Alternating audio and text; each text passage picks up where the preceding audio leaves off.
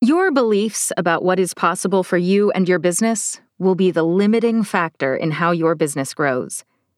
If you don't believe it's possible to have all your needs met by your creative business, then you won't be able to recognize the opportunities you have to make that happen. Building a fulfilling business starts by believing it's possible to do so. Welcome to the Starving Artist No More podcast with me, your host, Jennifer Jill Araya. Starving Artist No More is a business coaching community dedicated to helping creative entrepreneurs cast off the starving artist and find thriving fulfillment from their businesses.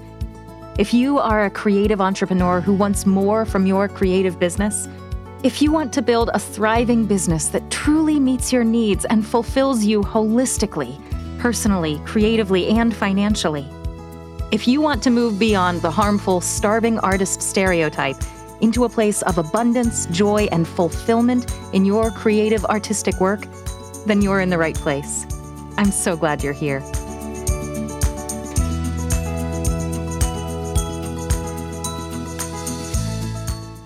Hi there, thriving artists, and welcome to episode two of the Starving Artist No More podcast. I am Jennifer Jill Araya, and I am an audiobook narrator and the creative entrepreneurial mind behind Starving Artist No More. Before we get started on the topic of today's podcast, I want to mention that I have a free guide available to help you set yourself up for financial success in your business. Just visit my website, starvingartistnomore.com, and fill out the contact form to receive, for free, the guide Say Goodbye to Feast or Famine Three financial must haves for creative entrepreneurs.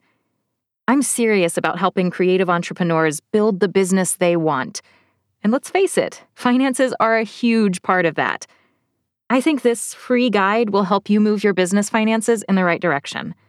StarvingArtistNoMore.com and fill out the contact form. So, with that, let's dive right into the topic of today's episode Believe It's Possible. A few months ago, I shared a photo on social media of a bracelet I've had for about a year. It's a silver plate with a black cord, and the plate is stamped with the words, She believed she could, so she did. She believed she could, so she did. Random little side note I was recently asked what I would like to have on my headstone after I die, and I said this She believed she could, so she did. A similar quote comes from business titan Henry Ford Whether you think you can or you think you can't, you're right. Both of these quotes are obviously oversimplifications of how the world works.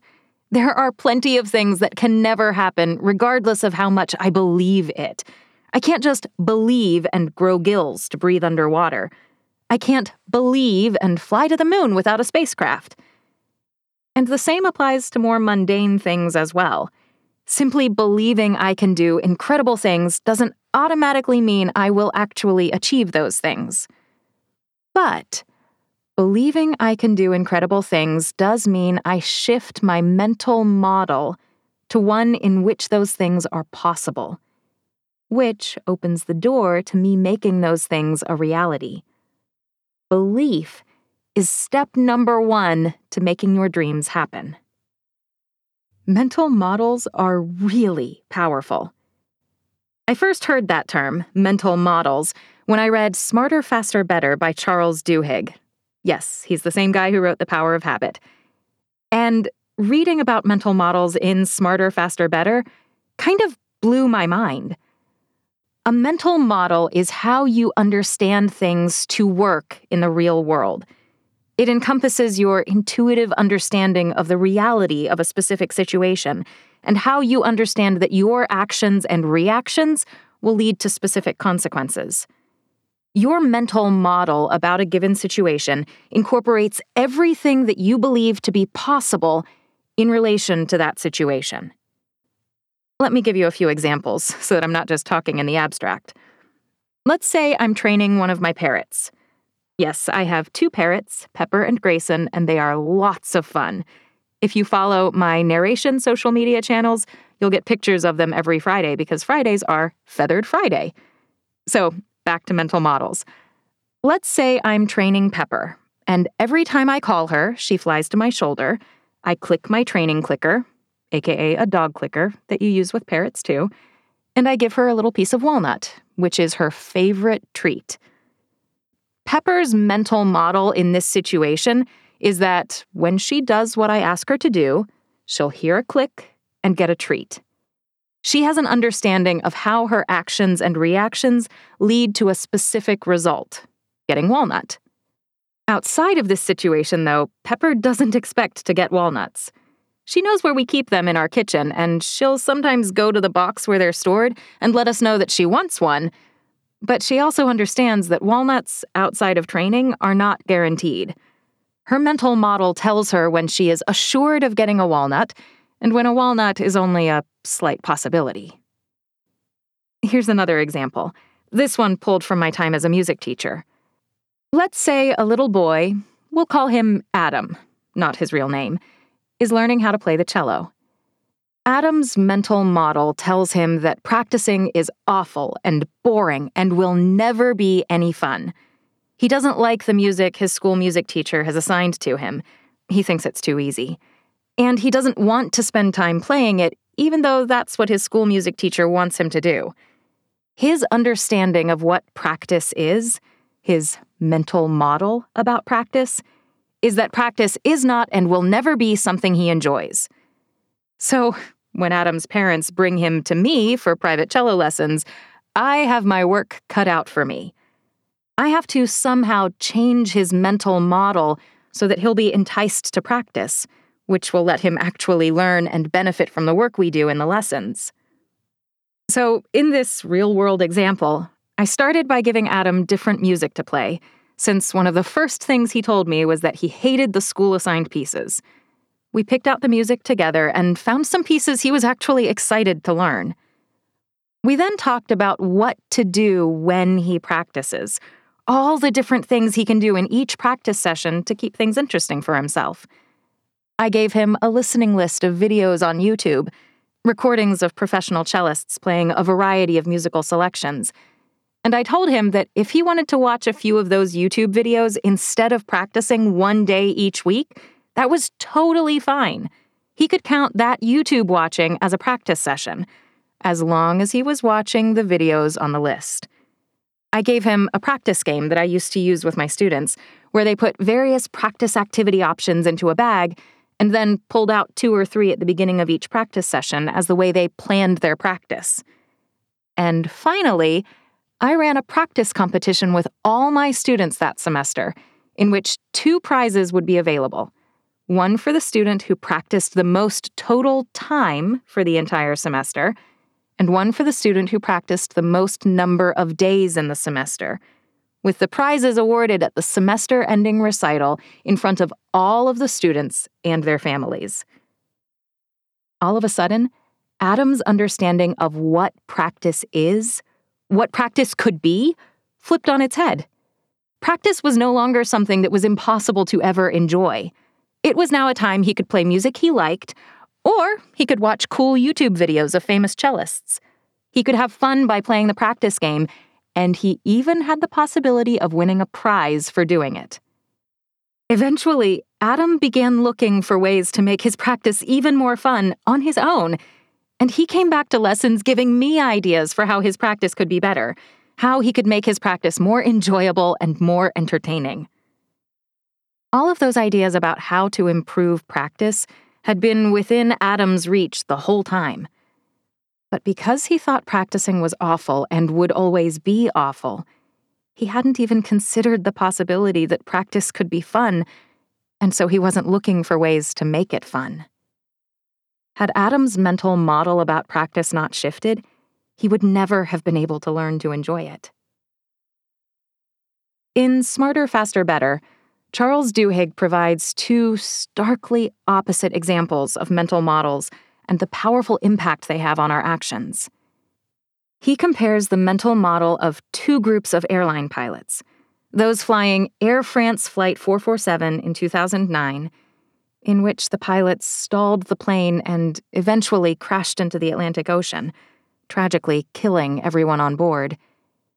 And those pilots flying Qantas Flight 32 in 2010, just one year later, in which the pilots were able to make a successful emergency landing after the plane suffered an uncontrolled failure in one engine, resulting in not a single injury to passengers or crew. In the first flight, Air France 447, nothing was mechanically wrong with the plane. In investigations after the fact, investigators surmised that the plane's pitot tubes likely developed ice crystals, resulting in inconsistencies in the measurements received by the instruments and the autopilot disengaging. But the crew reacted incorrectly and caused the plane to stall, eventually killing themselves and everyone on board.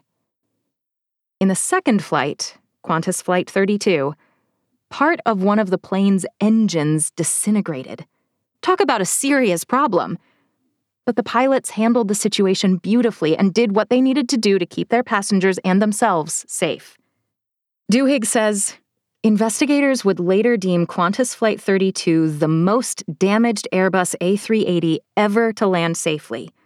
Multiple pilots would try to recreate the original pilot's recovery in simulators and would fail every time. What was the difference between these two groups of pilots?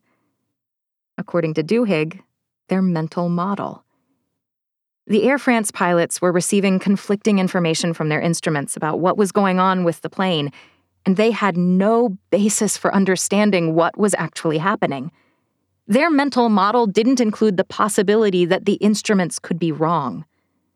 As a result, they misread almost every stimulus they received, both from the instruments and from their own physical perception of the situation, and they reacted exactly as they shouldn't have. A horrible tragedy was the unfortunate result. The pilots of Qantas Flight 32, by contrast, had a practice together. They would regularly run through group mental exercises together before every single flight they flew in which someone would throw out an error that might occur during a flight, and they would then discuss every option about how to recover from that error. For the Air France pilots, their mental model didn't include instrument errors as a possibility. So when an instrument error happened, they couldn't even conceive of a way to recover. Their mental model didn't tell them how to respond. For the Qantas flight pilots, being aware of problems and responding to them quickly was so ingrained into their understanding of what it meant to be a pilot, into their mental model of flight, that they successfully handled a situation that literally no one else could. I can hear your reaction. Jennifer, that's an interesting story, but what does that have to do with me? I'm a creative entrepreneur, not a pilot. I'm not a young cello student, even if maybe I used to be one, and I certainly am not a parrot. Why are you telling me about mental models? I'm telling you these stories because they encapsulate the incredible power your mental model has over you to control how you react and the decisions you make.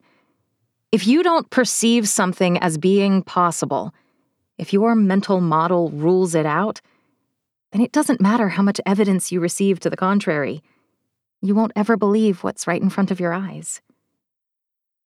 So many creative entrepreneurs I encounter have the starving artist as their one and only mental model for how they can exist in the world.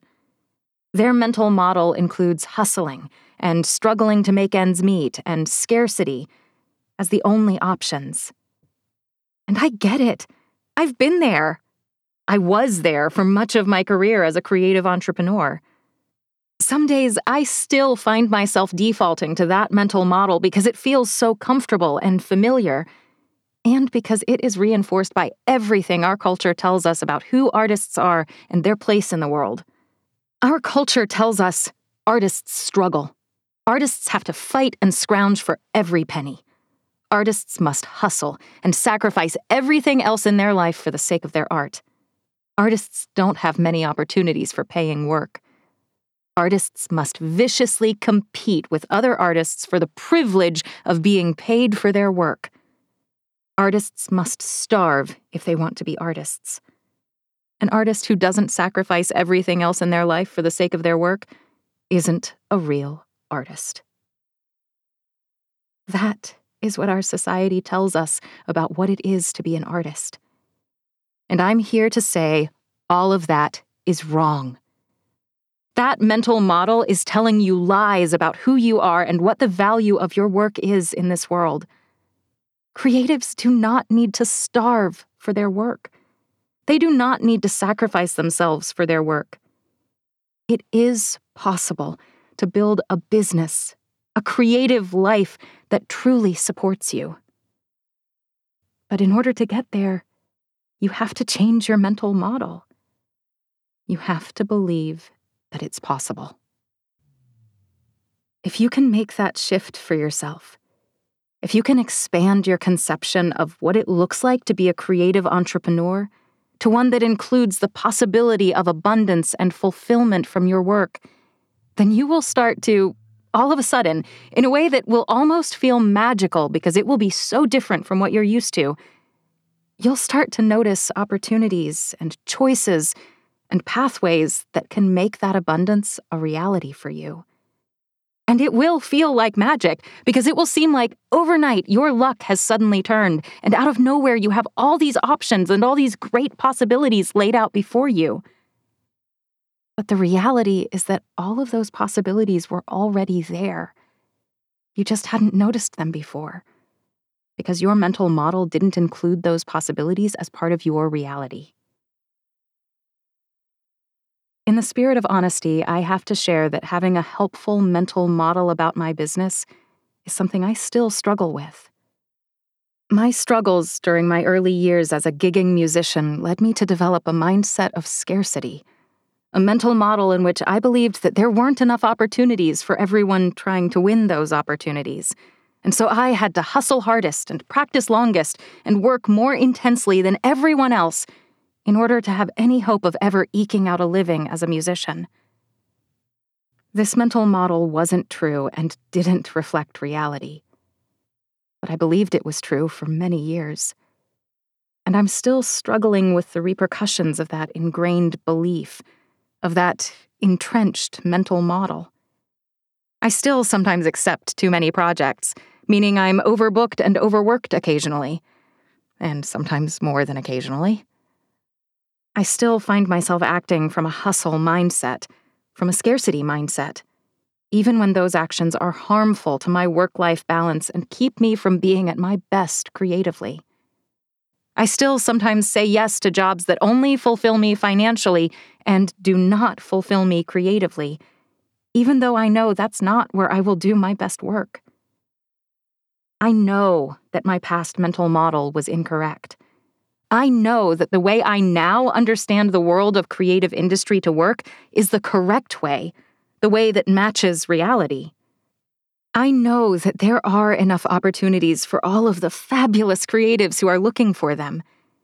We creative entrepreneurs just have to work smarter, and we must find and then focus on the opportunities that are best suited to our unique creative selves. I know all of these things and I still struggle to cast off the mental model of scarcity.